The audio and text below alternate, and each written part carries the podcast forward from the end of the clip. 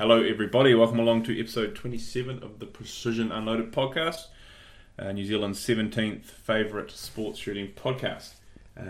You've got Graham, your host, along with Mark, your co-host again, as per normal tonight. We don't have a guest, so we thought you just could enjoy Mark and I having a yarn about a few things. And no more boring guests.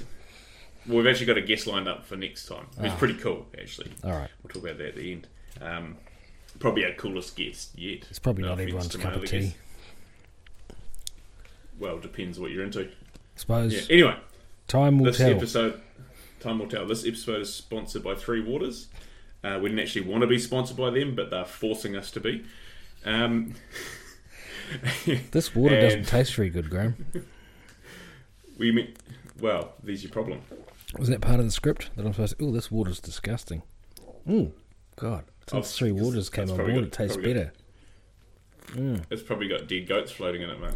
It could do. The tide around here is vicious. So, what has been going on in the world of Mr. Andrews in the last fortnight?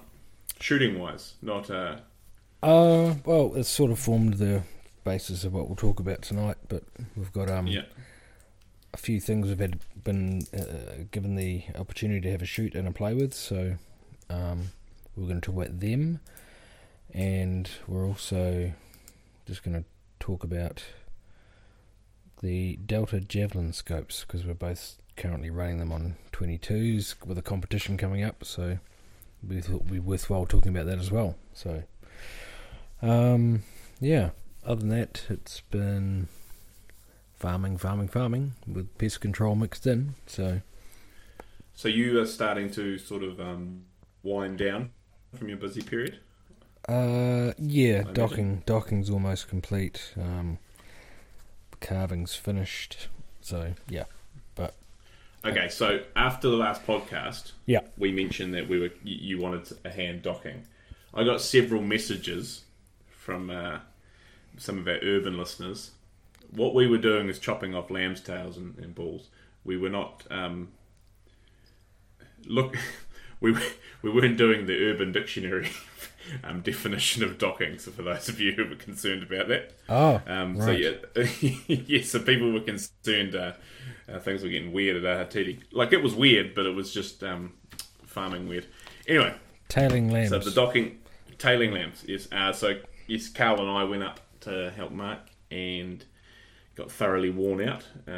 I thought we'd done about 5,000 sheep. Turned out we only done 600, and... shit, yeah, it was pretty hard work actually. So that was, but anyway, good fun. That's why I didn't see you back again.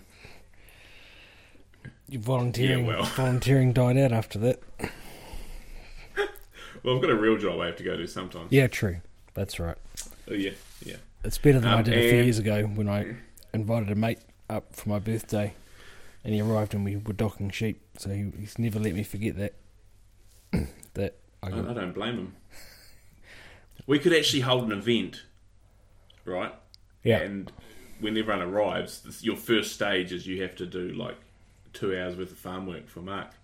And then you get graded, and then you go off and shoot your stages. What do you reckon? Yeah, I was thinking that. Just lock the gate and keep the competitive predators working.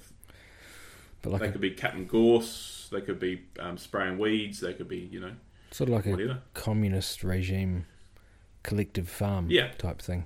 Collective farming / precision riflery. I think it would suit Three Waters sponsorship quite well. I tell you what though, usually when you've got some collective farming and you involve guns, it usually doesn't end well for anyone, so maybe we'll shelve that idea. Yeah. And for anyone who doesn't get it, the Three Waters sponsorship is satire, so don't worry. Yeah. What? I just ordered a new microphone, hoping for that paycheck. Damn it! First off the waypoint is a waypoint. Springfield Armory waypoint. The waypoint, yes. Which I was surprised to see them land, because I would have thought they'll never turn up here, or it could be another couple of years, because they were pretty much announced and. Last year? Yeah. Mid last year? Yeah. Would have been, but just before hunting season, so about a year ago in the States. So I just thought, given that it's, you don't see a lot of, well, I don't know, some brands of things you just don't see a lot of hitting our shores. So I would have thought, oh yeah, maybe a couple of years they might float in here, but no. So I got sent a link saying, oh, there's some in stock. I was like, holy crap. So I went and had a look, and then one thing led to another. So in the end, so what they come out in is, so the Springfield Armory Waypoint, for those that don't know, is their first bolt-action rifle in a long time, pretty much their only one in modern times, built on a Remington 700 type footprint, action, whatever. Currently comes out in 308, 6.5 Creedmoor, 6.5 PRC, and there may be one I'm forgetting, but I think that's about it at the present time. So basically, what are we talking? Short action calibers. Mm-hmm. So what's come into the country is the 308, 6.5 Creedmoor and PRC versions. So what I saw advertised was the PRC version, so I was keen on that. But when I sort of got there, they were all spoken for, but they actually had a 6.5 Creedmoor version. And then I thought, actually, I'd probably be more keen on that because I've got a lot of the ammo, gear, whatever, and I've already got a PRC and More's the M18, so I thought, no, I'll try that. It's a shorter barrel. I think it's a 22-inch barrel, yep, and 6.5 Creedmoor, and it's the carbon fibre one, which means it's got a fluted barrel with the tension carbon fibre sleeve over top, so it's not sort of what you'd typically see in a carbon fibre barrel. So it's quite a heavy profile looking bull barrel type thing, with a radial muzzle brake, one that actually works. I would hazard, compared to the other pretend radial muzzle brakes I've seen on guns like Browning Hell's Canyon ones, so anyway, so first impressions, it's amazingly different feeling rifle, balanced, just because of the barrel weight and everything, feels very even. It's a carbon fiber stock, comes with a rail on it, so it's pretty much ready to go. Takes it's Cerakoted, which is nice. Yep. Sort of a non-carbon area, green Cerakote, and it has basically M-Lok rail in the under the fore end at the front, so the carbon fiber stock was like a a hybrid stock, I suppose. The vertical, it's more of a hunting stock with a vertical hand grip type thing built into it. Anyway, so it's got all that. It's got a QD sling ports on it, so attachment for your sling. So that's all the basic guff. You can go and look at it.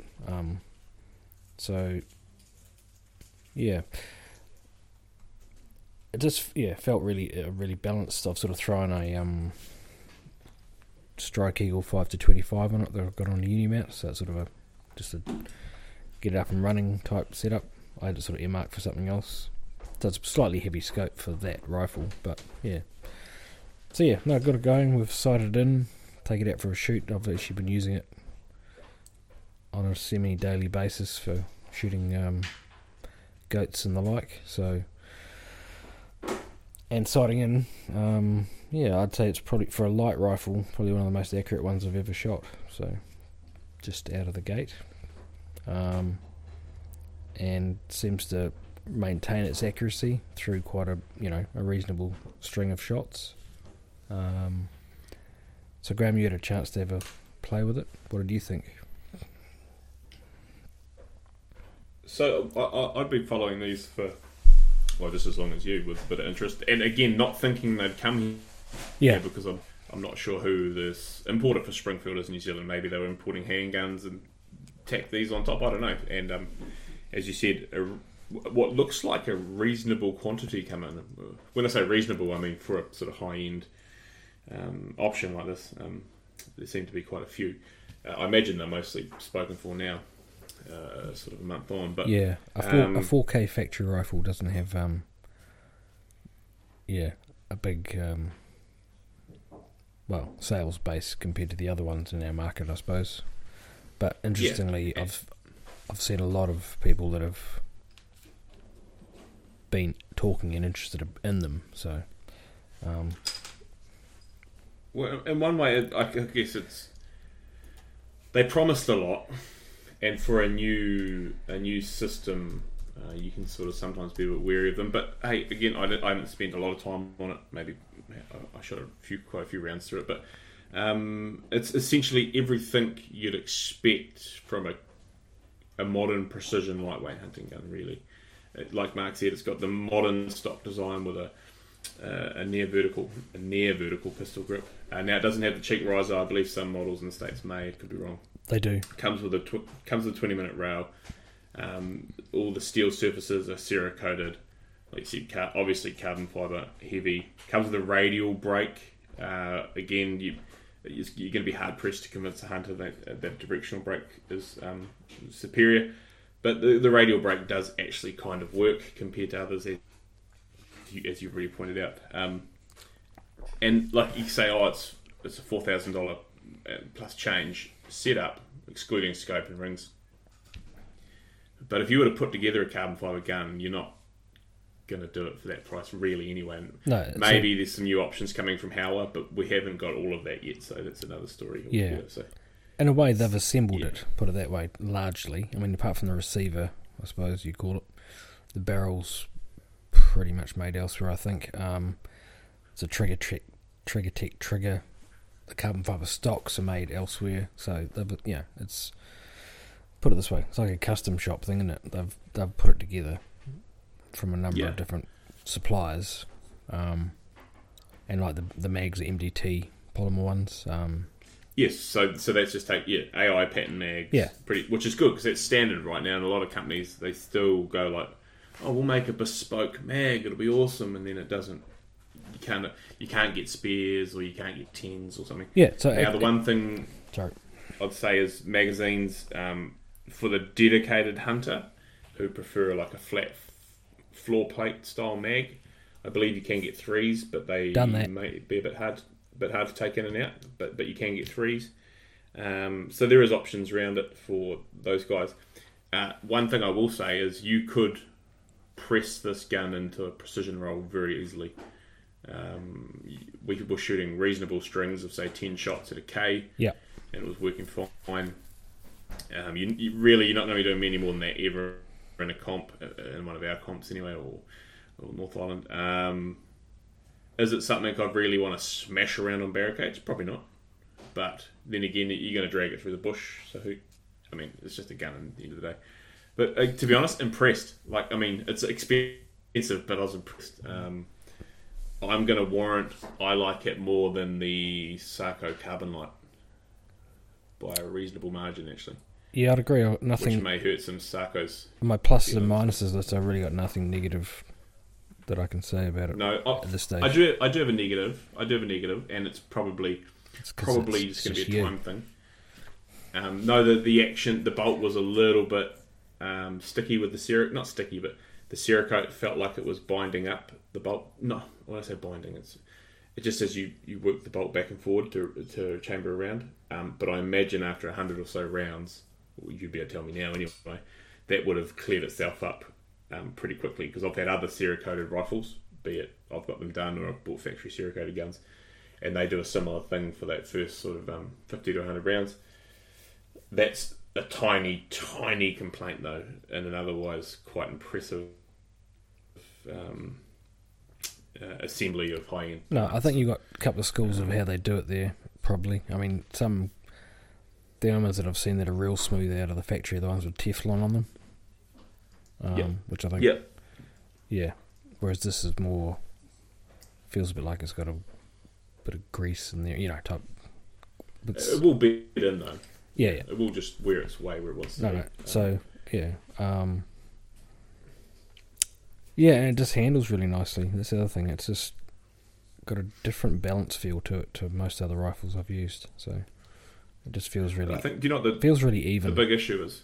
The big issue here is the poor old carbon light. You'd be lucky if it came out of the safe once a year, right? It's never coming out of the safe again, is it? It's not. No. Not unless I ask to shoot it. End up in a glass case, maybe. Smashing case. That's the trouble. Yeah, I know. That's the like. So with you, we talked about the stock being a more modern design. There are still stock manufacturers here in New Zealand making carbon fibre stocks, and all they make is the old style sweatback or maybe a Monte Carlo style stock. Looks right? Identical to what was on it, sort of thing. Yeah. I know what you mean. Yeah. So it's like, oh, here's the wooden one. Oh, here's it in carbon fibre. Cool, it's carbon fibre. That's really neat. But it's, man, okay. A large percentage of hunters still use that style of stock, but a lot of people want the more modern design. Things change. Hey, I like old shit. I mean, I've got a lot of old crap, and a lot of old good stuff. But I just noticed there are several manufacturers who are still hanging on to that like, here's the ultra modern material, but here's the old style of stock where it's trigger control is not. Oh, yeah, it can still be shot accurately, I know, but it's just give us a few options, you know. And that's what I'll say there. But overall, it's cool. I expect you will shoot that at the pre-raw shoot, I imagine. Yeah. I've already promised Jeff I'll take it to Big Hill next year, so I've got a bit loud, but it's life. Well, why wouldn't you? No. Why don't you put a suppressor on? No, I just like no. Can't put a suppressor. It's only loud if you shoot 10 shots. It's only allowed to shoot like 10 shots at the deer. Just shoot one and kill it straight away. Just don't have visitors and shoot it by yourself. It's never a problem. That's true. Yeah. So yeah, it's certainly not cheap. Cool, I mean, not cheap, but I think I can see the value in it in terms of what they've done. So, is it a grand better than a Benelli Lupo? Probably, mainly if you take a carbon fibre barrel and the way they've done it. And the carbon fibre stock. Yeah, exactly. And the which they don't have. And a rail. Okay. All right.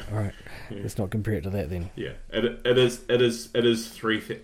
I'm going to say it's $3,000 better than the Lupo. Okay. There goes any chance I had of getting Beretta sponsorship. Yes. You could talk positively about the BRX one. Is that their straight pull thingy? Yeah. No. I don't know a lot about it, to be fair. It doesn't particularly interest me. I shall talk about it later. Okay, cool.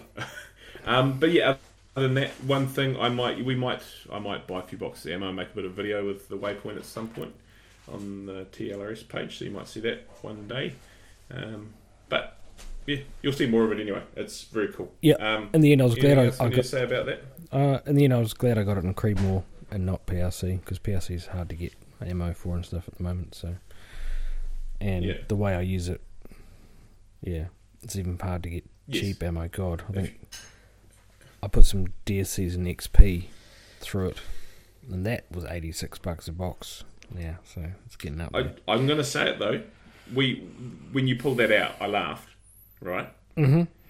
But it worked fine. It was accurate. Shot it to a K. No, it was pretty consistent, and didn't And to be honest. It was like a, 120-gram bullet? 125s. Yeah, 125s. It was lovely to shoot, like recoil-wise, kind of like gun. It was like a kitten. So, something to be said for those lighter 6.5 loads. And as you said, rather than PRC, 99%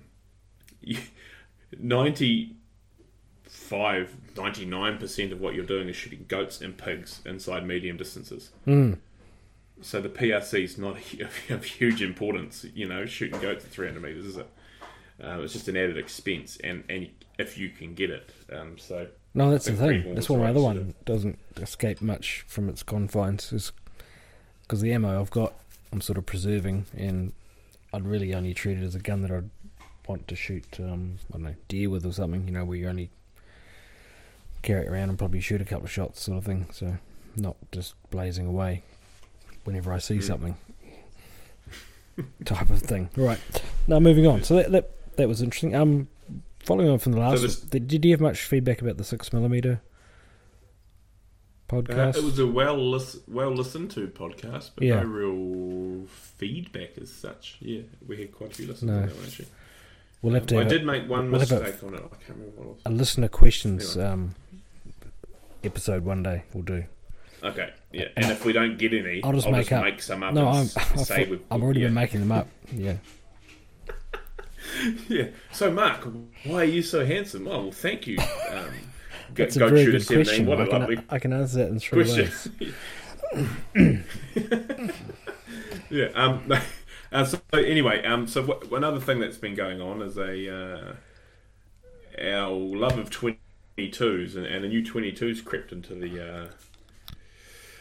the stables for some bizarre reason. So, what is this 22, Mark? Is it a something I know a lot about? I was teaching the keeper, my lovely wife, how to shoot, and as a learning shooter using a bolt action, it was just frustrating me. But she's actually, to be fair, got a lot better now and learning. That's great. So I thought something like a 10-22 competition rifle would be an interesting one to have a look at. So that's how that started. And well, that makes a lot more sense now. Okay. Yeah. And I've got, oodles of mags, bits and pieces, all 10-22 stuff. So didn't need anything else like that, so it sort of just slotted in quite well. And I'd read read stuff on them this time before committing. So, sorry, what is the model? It is a Ruger 10-22 competition. That's its name, and it's basically built. So I'll actually get some. I'll get some photos up of it on the podcast page. Yeah. So people can have a look. So it's obviously a standard 10-22 is a bit of a bag of wieners when it comes to sort of precision accuracy, right? The trigger's an absolute dog. Yeah. They're not. You get the odd one that's okay, but I mean, generally what people will do is replace about everything they can. But this one comes with a bull barrel, a muzzle brake. Correct? Yep, it does. So I'll just run through. I'll run through the general differences between this and so.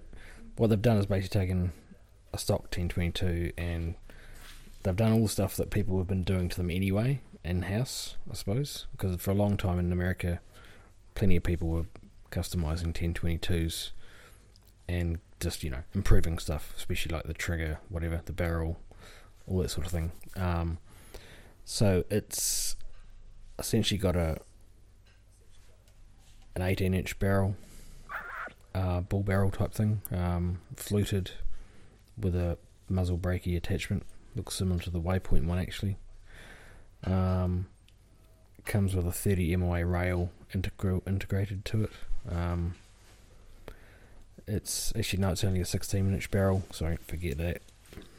My bad, mistake already. It's 0.92 inch at the muzzle compared to a 0.59 inch standard 10-22 barrel. So it's significantly fatter. It's 1/2 by 28, so standard thread, all that sort of garbage. The chamber dimensions are closer to a match chamber than your sporting chamber, I suppose they call it, do they? Yeah. Oh, nice. Yep. Cool. Yep. So they've done that. They've done a lot of work on smoothing up the blowback action, all that sort of thing. So around the action. So obviously you can't use things like CCI Stinger and Aguila Super Maximum through it. That's a good thing. Yeah, because of the pressure issues potentially. It has a removable thing in the back of the stock, so you can actually run a cleaning rod right through it without completely disassembling it. Oh, that's cool. Yeah. That's very cool. So you just got to drop it, drop the bolt out and everything, and you can actually run through, right through from that end, rather than having to do it from the other way around, which people prefer. Out the back of the action. Yeah. Wow. What else? It's obviously got their upgraded trigger, which some people still slag off, but anyway, it's still markedly better than the stock triggers. So, way to about trigger. So, Carl shot the our recent practical 22 field match that we had here at the TLRS HQ a month or two ago. Yeah. He actually shot pretty good, like that, and his 10-22, which we're going to be modifying and doing up over the next 6 months, has the worst trigger in the world. It's so bad. Actually, I've felt one worse, but like I'm talking, it's an actual, an honest as you think the safety's on, but like he managed to still shoot better than I think he got 8 equals. I mean, anyway, yeah, they can be bad. Now, I talked to a lot of people about it and asked a few questions, and they say you can actually polish up and improve the original factory triggers to a reasonable sort of clean break-ish. Yeah, but again, it's good that they've put the improved trigger in. How are you finding it? Yeah, so it's okay? According to the Guff, standard trigger's around 5 pounds pull. This is average around 3 pound, just over. It's a BX trigger, which came out reasonably last few years, I think. Their own basically, yeah. So it's got, I think it's a lot better. The standard triggers, I've got a couple of 10-22s, old ones, and there's no real creep. A little bit of over travel, yeah. But other than that, it's a big improvement on the stock ones. I wouldn't say it's, yeah, still. I've got plenty of rifles I like the triggers better on, put it that way. It's not perfect, but it's a big improvement, yeah. So from what a lot of people were saying is offering some like Volkortzen and Kid, they make some very high-end upgrades, but I think they're about $500 is the trouble. Yeah. So you go down that same path of trying to get a semi to shoot as good as a bolt gun, and you end up spending 5 times as much as you would on like a CZ or a Tikka or something. But again, if it's for your partner to learn on, how does she need a super lightweight match grade trigger? No, really? no, definitely not. Yeah, exactly. I actually think too many newer shooters in the precision style game, and hunters for that matter, want a really light trigger to start with, because it could mask a lot of problems in your shooting. Yeah, because the trigger's so light, and you think, man, I'm the man. But yeah, anyway, that's another topic for another day. But so you got I'll put a picture up, the natural brown laminate stock, yep, which looks like a sort of a Boyd sort of stock, I imagine. Yeah, she likes wood. And yep, it's true. It's just that when people that aren't from shooting things look at rifles, you often find them, they think a more traditional looking rifle looks better. Well, they're not used to. That's a good point. They're not used to the Star Wars chassis and things we get all worked. Mm. You look at a rack in a gun shop and all the rifles in a gun shop, because you get in trouble doing that. You look at a rack in the gun shop. Yeah. And often you go, "What do you like that one?" Nah. And then you just point to the wooded version of the Tikka or something, and they go, "Oh yeah, that's cool. I like that." So that's why I sort of went down that track. But I don't mind the stock, but like you were saying before, it's actually just got a standard palm, hand rest, whatever, hand grip, just a normal sporter stock one, which is actually a pain in the ass. I think it doesn't feel as comfortable, so same old thing, but it'd be great if it was more vertical. I've seen they've got another model with a spacey looking stock. Yeah, it's quite cool. Like they had a fight with the lathe and had some trouble with the timber and just said, "Oh, fuck it, we'll use that." Or if it was a plastic stock and that it was in a fire and melted. Yeah. Okay, cool. So, and it actually, is it a 20-minute rail that comes on it? I think it's 30. Yep. Oh, cool. That's okay. So they've actually thought about it, which is yeah. Because I think I've when I decided and I was dialing up, so I put an Ari's BTR Gen 2 Athlon scope on it, so that was on my 223. Okay. So it's a 4.5 to 27 by 50, and it's a really good match. I think I do like it. I like it better than when I had it on the 223. I just felt the 223, I don't know, I had maybe it positioned a bit wrong, but the eye relief always seemed to annoy me. But on the 22, it's really good.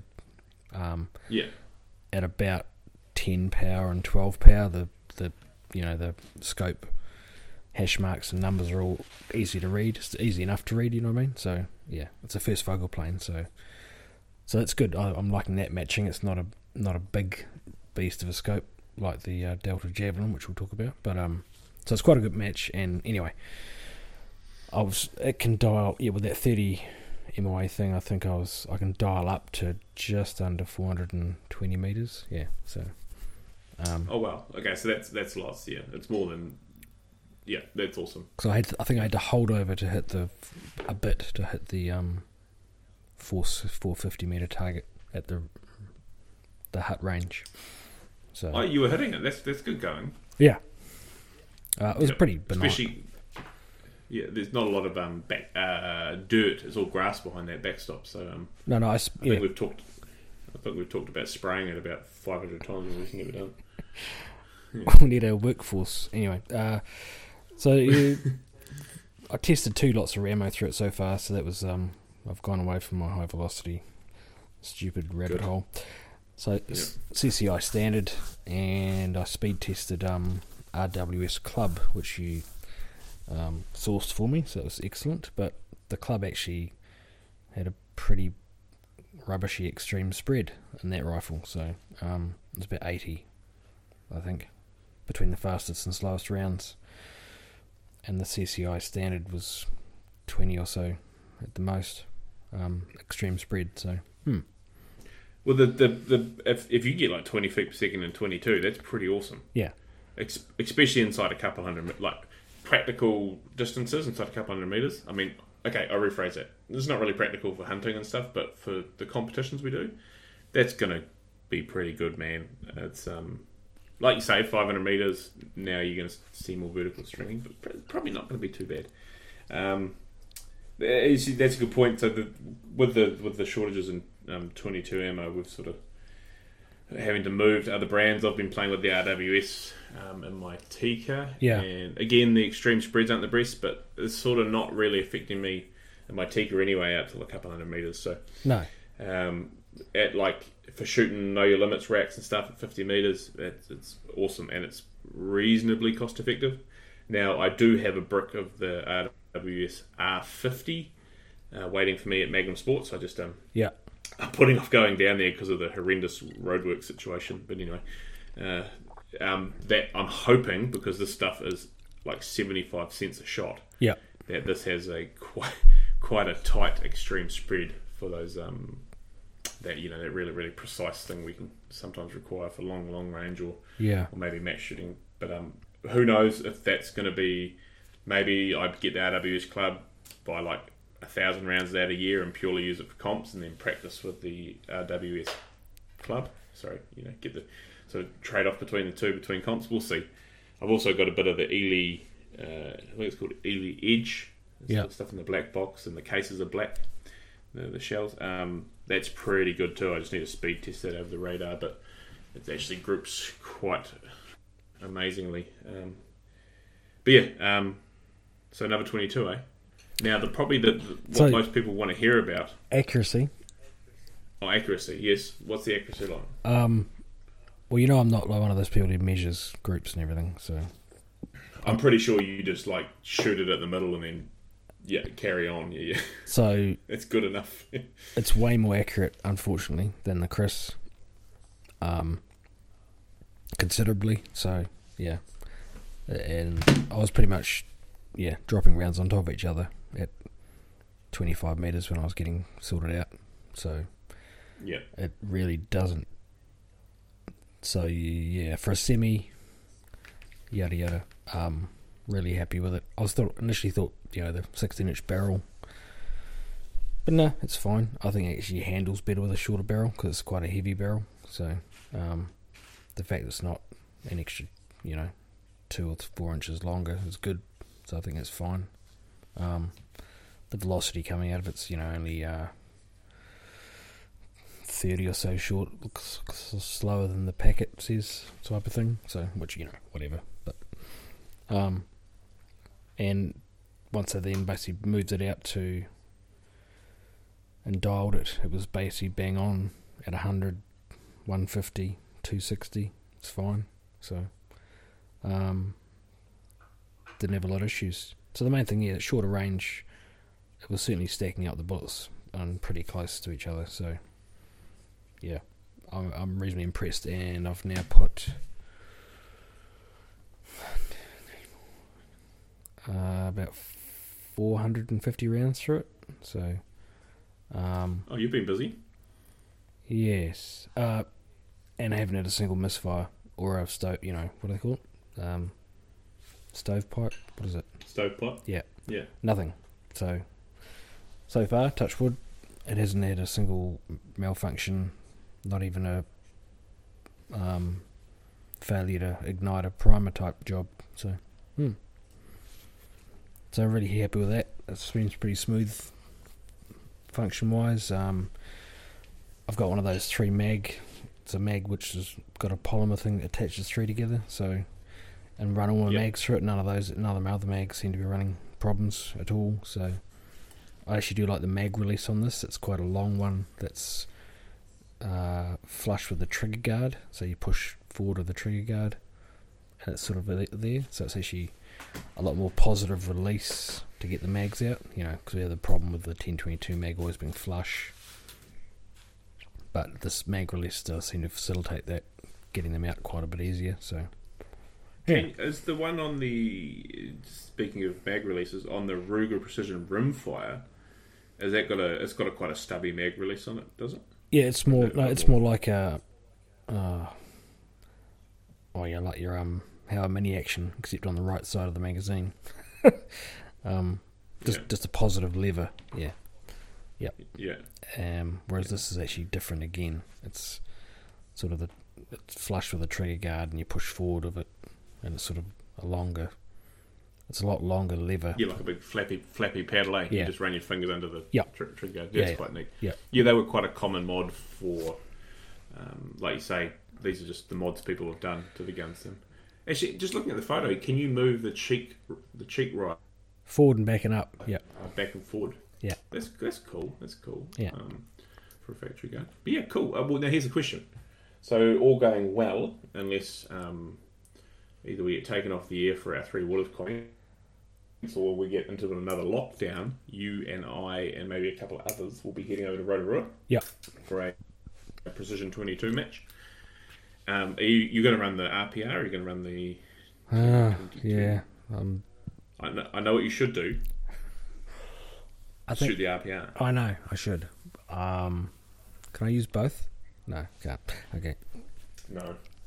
I'll probably run the semi, but I might use the RPR. I'll decide the closer to the time, because I've just put an ARCA rail. An ARCA rail under the RPR and been testing that on the tripod, and I love that. So, but I've got to solve my mag dump problem, so I can't just. That's the issue. Can't so just if give you up. Can't on mag it. Dump then. Yeah. Well, it's like saying, well, I'm on meth, but I just want to start controlling myself on meth. Like, I'm going to be on meth, but not be a dick. Yeah. If you just don't do the meth, then you're not on meth. So just don't shoot a semi in competition. Or even for pet... I've seen you pest controlling and you that mag dumping doing that too. True. So that's a challenge I've got to overcome. Okay, fine, fair enough. Which leads on to our next topic, which is... Well, I can say one thing. If you bring the 10-22... and start mag dumping, I'm probably going to beat you. But if you bring your RPR, there's probably be a good challenge. Well, it's probably why I mag dump, because I don't want to show anyone up. Oh, yes. yes, that makes sense. All right, moving on to the RPR, which leads on to the Delta Javelin, which is an excellent scope. I've had a couple of months to muck around with now, and you've obviously had a bit longer. So the Delta Javelin... is a sort of the model down from the Delta Stryker. So we've talked about Delta Stryker before. Yeah. I run one on my main competition gun, and I sort of sometimes swap it around onto other things. So this is the next sort of tear down. It's 4.5 to 30 by 56. Yeah, same thing. Obviously 56 mil objective, 34 mil tube. So you got to buy the bigger rings, which is coming pretty standard now. And that power range is quite usable. Whether you need up to 30, that's up to you. A few features when you sort of open it up out of the box, there's a few features that stand out and its price range is that it comes with caps, as in like rain or dust caps, and not just like a shitty plastic. Aluminum. With two bits of elastic. These or aluminium. Aluminum, that are, and they thread on either end. So they're quite, they're very sturdy, very nice touch, straight out of the box. To be honest, because if I don't have them, I just won't put them on the gun. So it's sort of really, really nice to have those on there. For a sort of a $2,000 scope, I think they're about $19.99 or something. Yeah. Don't quote me, I don't sell things. And other than that, the similarities pretty much leave from the Stryker. So it's a longer scope overall. It's quite a bit longer than the Delta Stryker. Not a bad thing, it's just physically bigger. It's obviously it's got its own turret design. The zero stop is very similar, if not the same, as the Stryker. I haven't pulled my zero stop out in a while. But again, very easy zero stop set. You just whip the turret off and spin a little brass disc around to make the stopper. Couple of Allen screws in. It's less than a minute to set the zero stop. I've talked about it again and again and again, but if people come out with a scope now that's got a stupid zero stop, I'm not even going to look at it. Like the one on the bloody Vortex Viper Gen 2s. Oh my god. Anyway. I'll just stop you there, Graham. Stop me there. At the end of the day, zero stops, the only good ones is the one you currently own. Because I find that all of them are different, and people always swear by the one that they had on the one scope they've ended up with the zero stop. So I don't know. I think they've got simpler. Most of the more recent ones I've looked at and had to use are a lot easier to use than some of the older ones, where you take out this minuscule Allen-headed screw, and try not to lose it, and then rotate this thing around. And then put the tiny Allen screw back in. A lot of them, have improved, but I know what you're saying. They never seem to have it. It's the thing. They are, for the most part, most of them, actually I haven't seen any recently, they're good, and that's how it should be. They should be simple, and you shouldn't need a degree in aerospace industry to figure it out. But yeah, again, moving on. Turret's nice. It's got locking turrets. I'm not a huge fan of locking turrets, purely because I like to just be able to spin my turret when I want to. Now, love the locking turret. You can just have it lifted up or pulled out. This is purely a personal preference thing, and you just got to get used to it. Yeah. Now it is handy. Like, people are paranoid about turrets rotating. It doesn't really happen that often, but anyway. The turrets are nice. They've got a tall turret, not too big. Parallax isn't as... The one on the Stryker is... you sort of can parallax right out to about 1,400 metres. This is sort of more conventional. I think it's 20 or 25 out to about 600. Again, it works fine. But it's a cool scope. Glass clarity is pretty wicked. It's got a nice reticle. It's for the...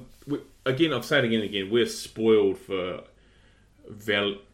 We'll say value, it's still a couple grand, but we're spoiled for optics these last couple of years compared to, say, 5 or 6 years ago, when there really wasn't many options, and a lot of the cheaper options were unreliable when they'd break, and you'd be sending them back for warranties, or you'd just have a buggered scope, But, like...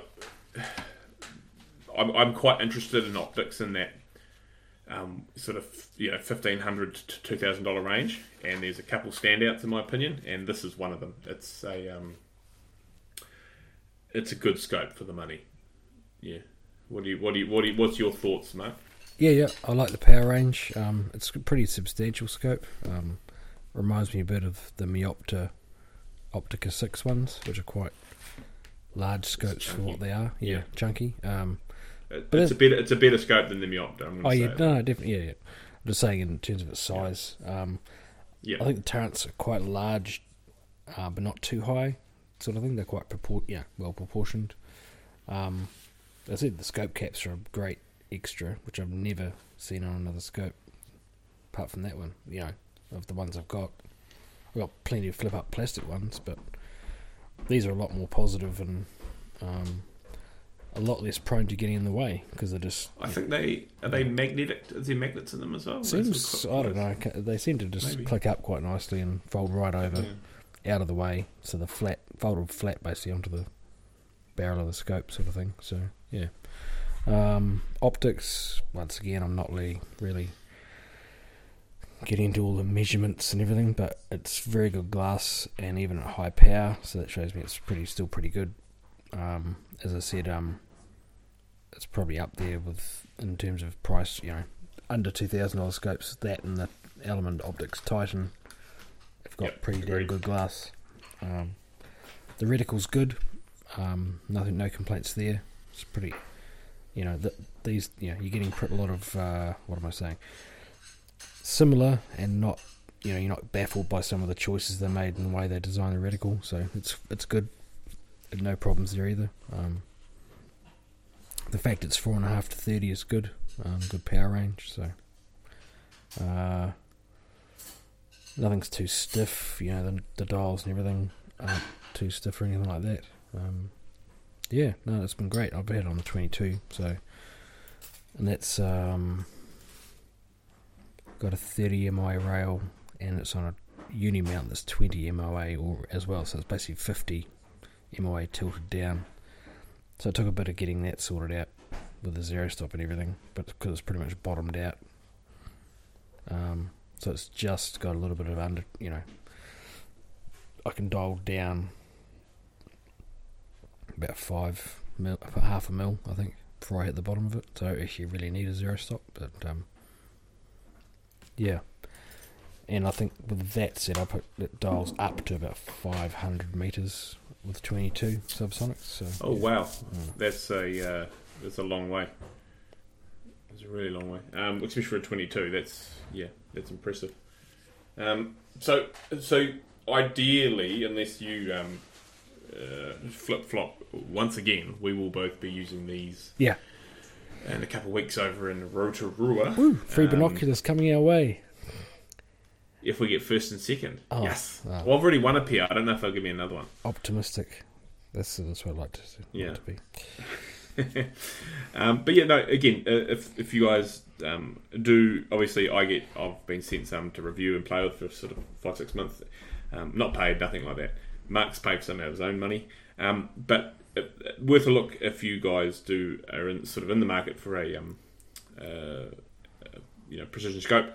Again, perfectly good for centerfire as well. I've been using it a bit on the 6.5, and I'll actually be running that at Tarata on the team's day on the 6.5. So, yeah, it'll get plenty of use in the next month or so. Excellent. Yeah. Right. And I think now the last thing to talk about, firearms-wise, sort of as in a different firearm.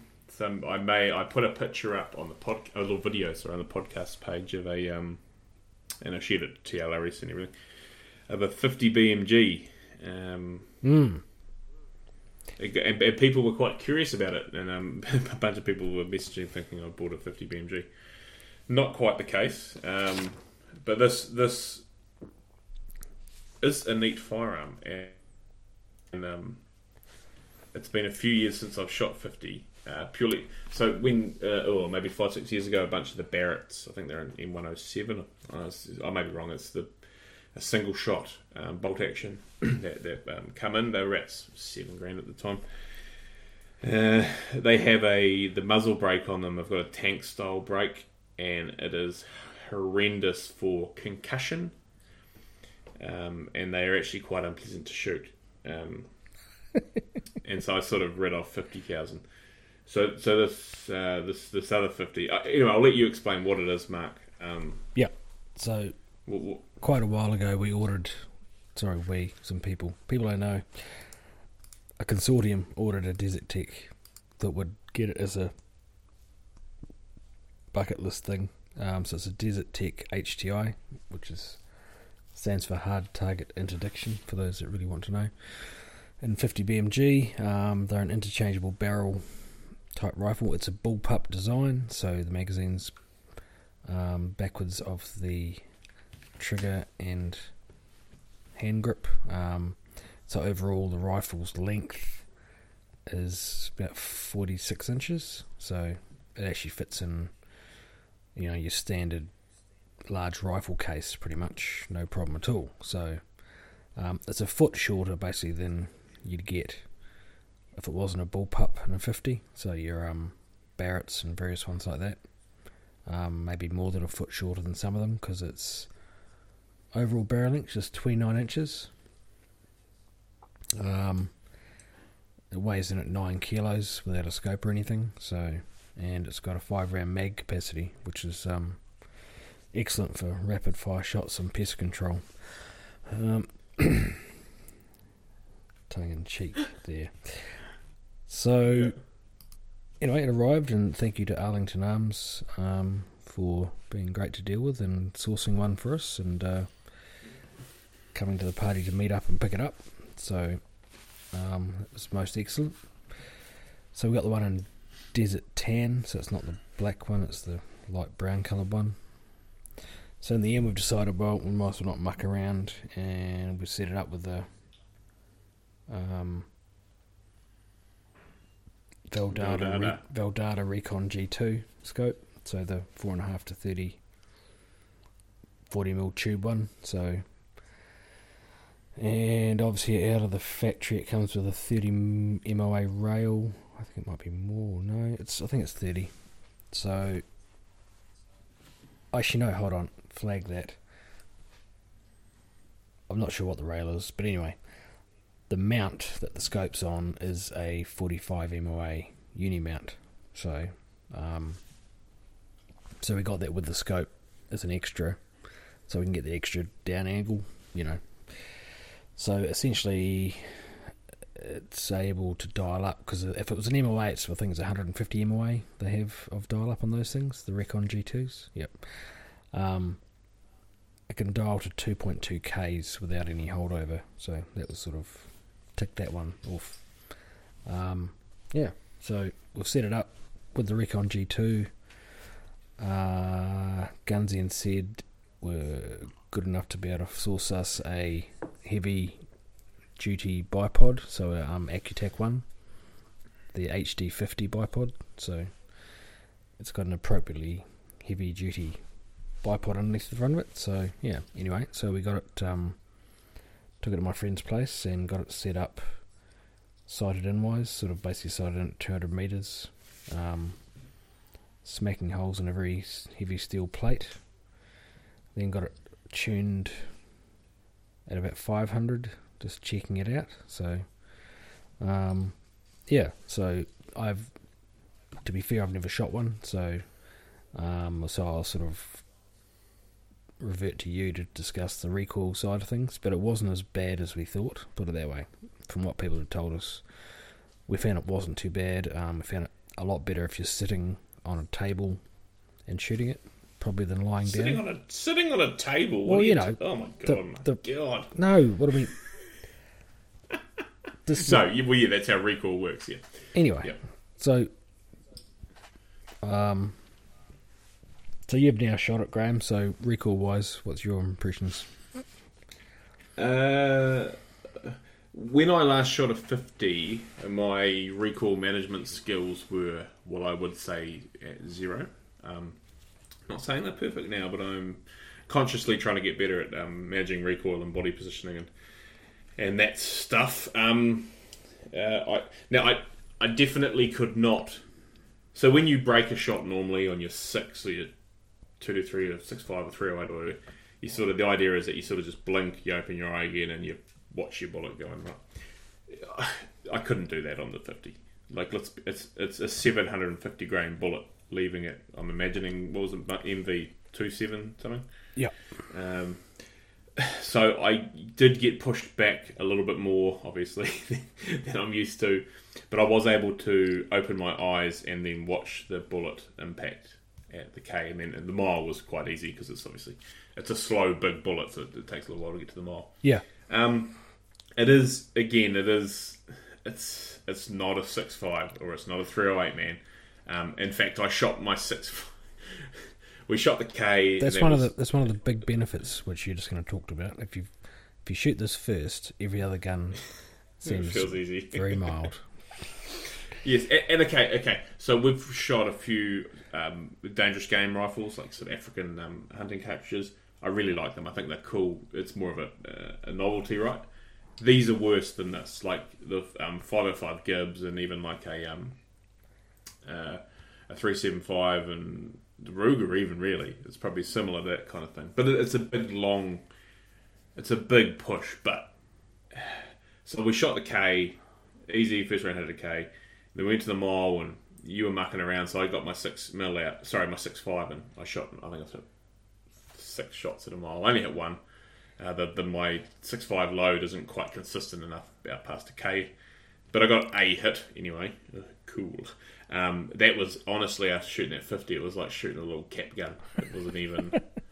like, you know, you shoot, the reticle moves a tiny bit, and you can watch splash at a mile, even in poor lighting conditions that we had. So it's definitely got some recoil. But it's... I don't think it's anything to be scared of if you... Okay, don't get a brand new shooter or your 10-year-old kid who doesn't shoot behind it. That'll probably freak them out a bit, right? But most guys with a little bit of experience... Sorry, most guys and girls with a little bit of experience, they're going to be fine. Now, the bigger issue will probably be flinching, guys anticipating huge recoil, and closing their eyes before they pull the trigger would be the biggest problem. Don't do it. That's true. Don't. But I mean, people do it with 301 mags and stuff. But yeah, other than that, it's not. It's a pretty easy gun to shoot. I say that you're not going to shoot it in a match, obviously. But what? Well, no, because you'll wreck my target. That's what I got it for. So okay, you can shoot the Desert Jewel with it. You just can't shoot the 1300 meter and the 1400 meter target. No. Other than that, you can shoot everything else. Yay. No problem. No, I can't.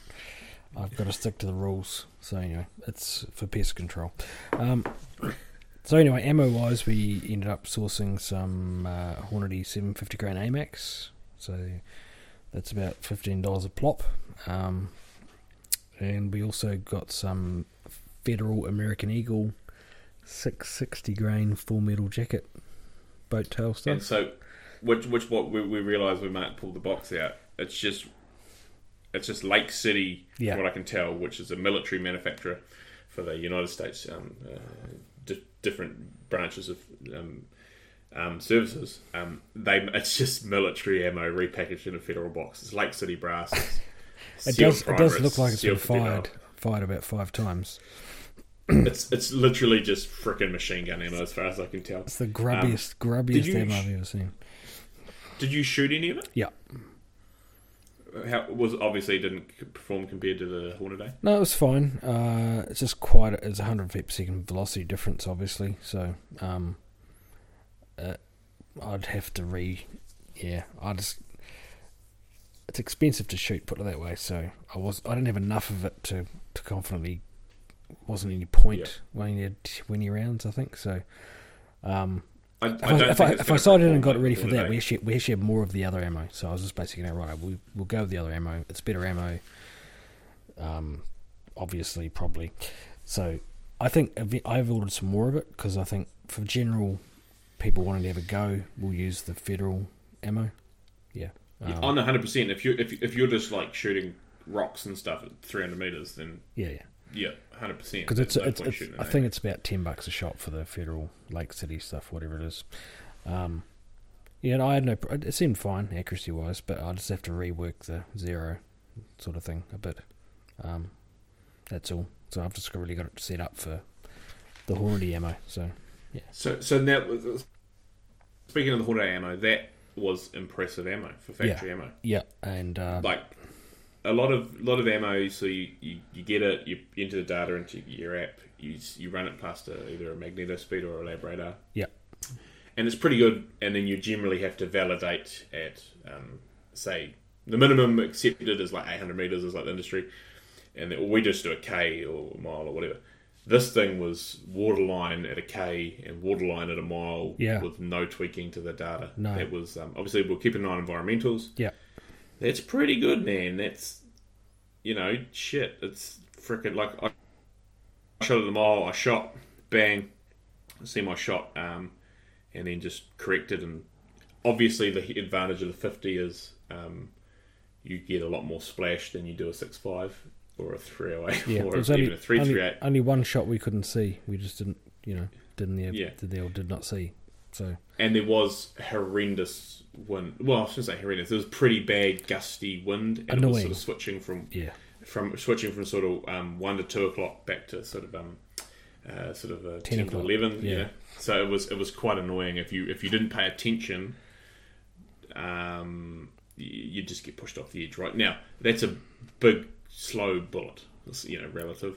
It's going to get moved by the wind, no matter how much you sort of think things don't. But man, that Hornet ammo, impressive. Maybe you got a good lot. I don't know, but I hate to say it. No, I don't hate to say it. I think that is already ready to be tried at 2,000 metres.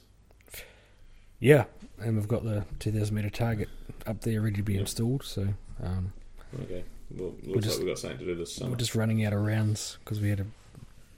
By the time everyone had a shot the other day, we burned up 25 rounds. So it's about $900,000 worth of ammo. Yeah. Anyway, but I think we've found someone who might have a press we can get hold of. So yes, I'm going to harass them very soon about that. One thing, maybe someone listening can help. Where do you get 50 cal projectiles? Maybe we can get some out of Australia, some copper ones or something. I don't know. It'll be the next fun thing, but I imagine they'll only be maybe $3-4 each. What are the primers? 50 BMG primers. Oh, that's them. Yeah. Okay. I don't imagine they'll be hard to get. Okay. They should be. Oh, why say that now without looking? But, that's right. You went and bought a. You'll go. Oh, projectiles easy to get. Primers, no, not good. Now the other thing, same thing, powder. I think they use specific like 50 cal powders. They'll obviously be slower burning. Anyway. That's a whole other thing for us to learn and build some spicy loads. No, we're not, because 50 it's a lot of gunpowder, so that'll be very, very cautious to how we approach that. Anyway, that'll be a whole other adventure in the future. But right. Pretty much cool gun. The Desert Tech trigger's nice. Obviously, we like the Veldada scopes. Yeah. I haven't shot a Desert Tech a hell of a lot. I shot a 375 at the first ever Taranaki Long Range event I did many, many moons ago. ShayTac. A ShayTac, 375 ShayTac. Yeah, didn't hit any. We had like this target, man. It was like like 1.5 meters by 1.5 meters square. You know the one, the military surplus target we've got on Mount Doom? Yeah. It's been sitting there for 2 years. Yeah. It was that at a K, and I couldn't even hit it, to be honest. I didn't know what I was doing. But it's 375 ShayTac. Albeit maybe the data was a bit skewed. Anyway. Well, that's one thing with the HTI is it's an interchangeable barrel system, so we can, in the future, get hold of 416 Barrett and 375 ShayTac. Maybe one other. Different barrel configurations for it, so I think just get another 20 grand with the barrels. Sounds like a plan. I think the kits are $4,000 or something, right? So well, I tell you what, I'll secure a press that'll load the ammo, righto, and then you invest the rest. We'll just stick to the 50 for now. You try to say we'll get this other barrel and it shoots ammo that's even harder to get, more expensive. No, that's what I'm worried about because. At the moment, this is it doesn't feel so bad because it's another reason. After shooting this, shooting any other gun feels quite cheap, so it's another advantage of shooting a 50. Yeah, so we might, I guess, Again, so I've got a few nice pictures. They'll pop up on social media soon. Nice fancy photos I took. But cool gun. I'm hoping our friends at Arlington Arms, they've been talking about having a demo gun, so maybe hopefully in 6.5 Creedmoor or 338 or something. So hopefully we can get one into play with at some point. That's SRS bit, ones. Yeah, something that's a bit easier to sort of send 100 or 200 rounds through. Like ideally 308 would be cool, or 6.5 Creedmoor, or something along those lines. We'll see what happens there. Obviously, it's a lot of money for them to put into a demo gun. Because I'd actually like to do some testing about the validity of actually running them in a mock competition. Right, we'll set up some stages and see if we can figure out a way to manipulate that bolt with any degree of consistency. Yeah. There's a 408 ShayTac. Yeah, it's 408 ShayTac and then 416 Barrett. Yeah. Is it? I just haven't read much about that one. Anyway. Yeah, so anyway, that's finishing on a note. Yeah, and so that's 50, cool. You'll see more coming up in the future. Yeah. When we get some bullets. And thank you for those the sort of collection of people who made that gun happen and let Nick from Arlington Arms play with it. Also, just on the Springfield Armory Waypoint, thanks to Wilson's in Whanganui. So. Yes, very cool shop. Again, there's certain shops and companies we deal with, like Wilson's comes along to our events and shoots our events. It's cool, he's actually getting out and doing it and testing the stuff he sells. I really like that.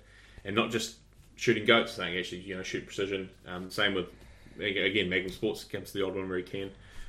It's companies like that sort of, you can trust what they say, opinion-wise. That's how I see it. And touching on that, probably to wrap up, we teased the Bowers Valley Brawl. You've got an event to spruik, don't you? To promote. It's already sold out. But so we finally come up with a cool name. I had to ask 600 people. The Bowers Valley Brawl. Now, what's Bowers, you may ask? I believe, Mark, you'll tell me if I'm wrong. It's the people who used to own the rather large valley at the back of your farm. That's correct? Right. Yep. So Bowers Valley doesn't mean anything special. It's a big long valley, and it's going to be very different from any of the previous sort of TLRS events that have been held at Ahatiri. So if you think you're just coming up and shooting a longer range version of the February event, you're way wrong. You're essentially in a different. It's very different, right? But the topography, the wind, everything. It's going to be awesome. It's going to be very hard. Again, sold out. The waiting list is not particularly long, so if guys are wanting to come along, get on the waiting list. You will probably get a spot. More than likely, Auckland's going to be locked down for the next 7 years. So there's a few guys there who probably won't be able to come along. So get on that waiting list. You probably will get a spot. We generally always get through the waiting list with sort of people. Their priorities changing or work or whatever. We've got a Magnum class and a non-Magnum, and we've actually got a pretty good spread of roughly even spread between the classes, which is good. So I'd be shooting this event with a Magnum, although if you're in a non-Magnum, it doesn't matter, but it's going to be an advantage because the average target distance is probably 900 to 1,000 metres. So it's not going to be easy, that's for sure, especially if it's an average wind day. Other than that, it should be a cool event as long as... just stick to the farm's vaccination policy. Yep. So, Mark, what's going to happen when you come up the road, you're going to get drenched like a sheep? No, that's my vaccination policy. If you're a sheep, you're vaccinated and everyone else is fine. Yeah. And, and if you may get docked on the way up too. Either way, you'll be fine. No, but cool. That's, again, get in touch if you do want to go on the waiting list. Contact the Taranaki Long Range Shooting Facebook through the private message there. That's the only place to do it. Don't PM me. Don't frickin' email me. One place only. Just keeps it simple. Prior to that, we have the 22 event in Rotorua. Yes. Oh yes. So we've got 22 event and in Rotorua. Tarata. We've got Tarata teams match and individual match. Yep. My teammate is stuck in Waikato, which is a giant disaster because I was relying on him to pull me through in the points, so I'm sort of scrambling there. Oh, I know this mag dump guy. He could be available. Oh, that's right. Well, I might actually see if I can get you cancelled as an RO.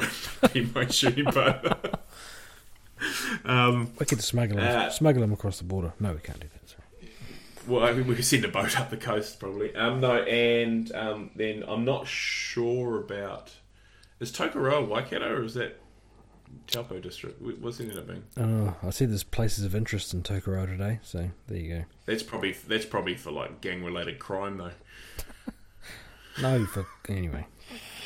It'll be cool. So whether there's a match scheduled for Tokoroa. Hey, maybe if that doesn't go ahead, we hold another 22 event in Taranaki if we're still kind of clear of. That's a good idea. the Coof. Maybe we'll talk to Simon. He'll listen to this tomorrow. Maybe we'll talk to that. If that gets canned, maybe we'll do something else. Maybe on the Pline Block or something. Yeah. I don't know. We'll figure something out.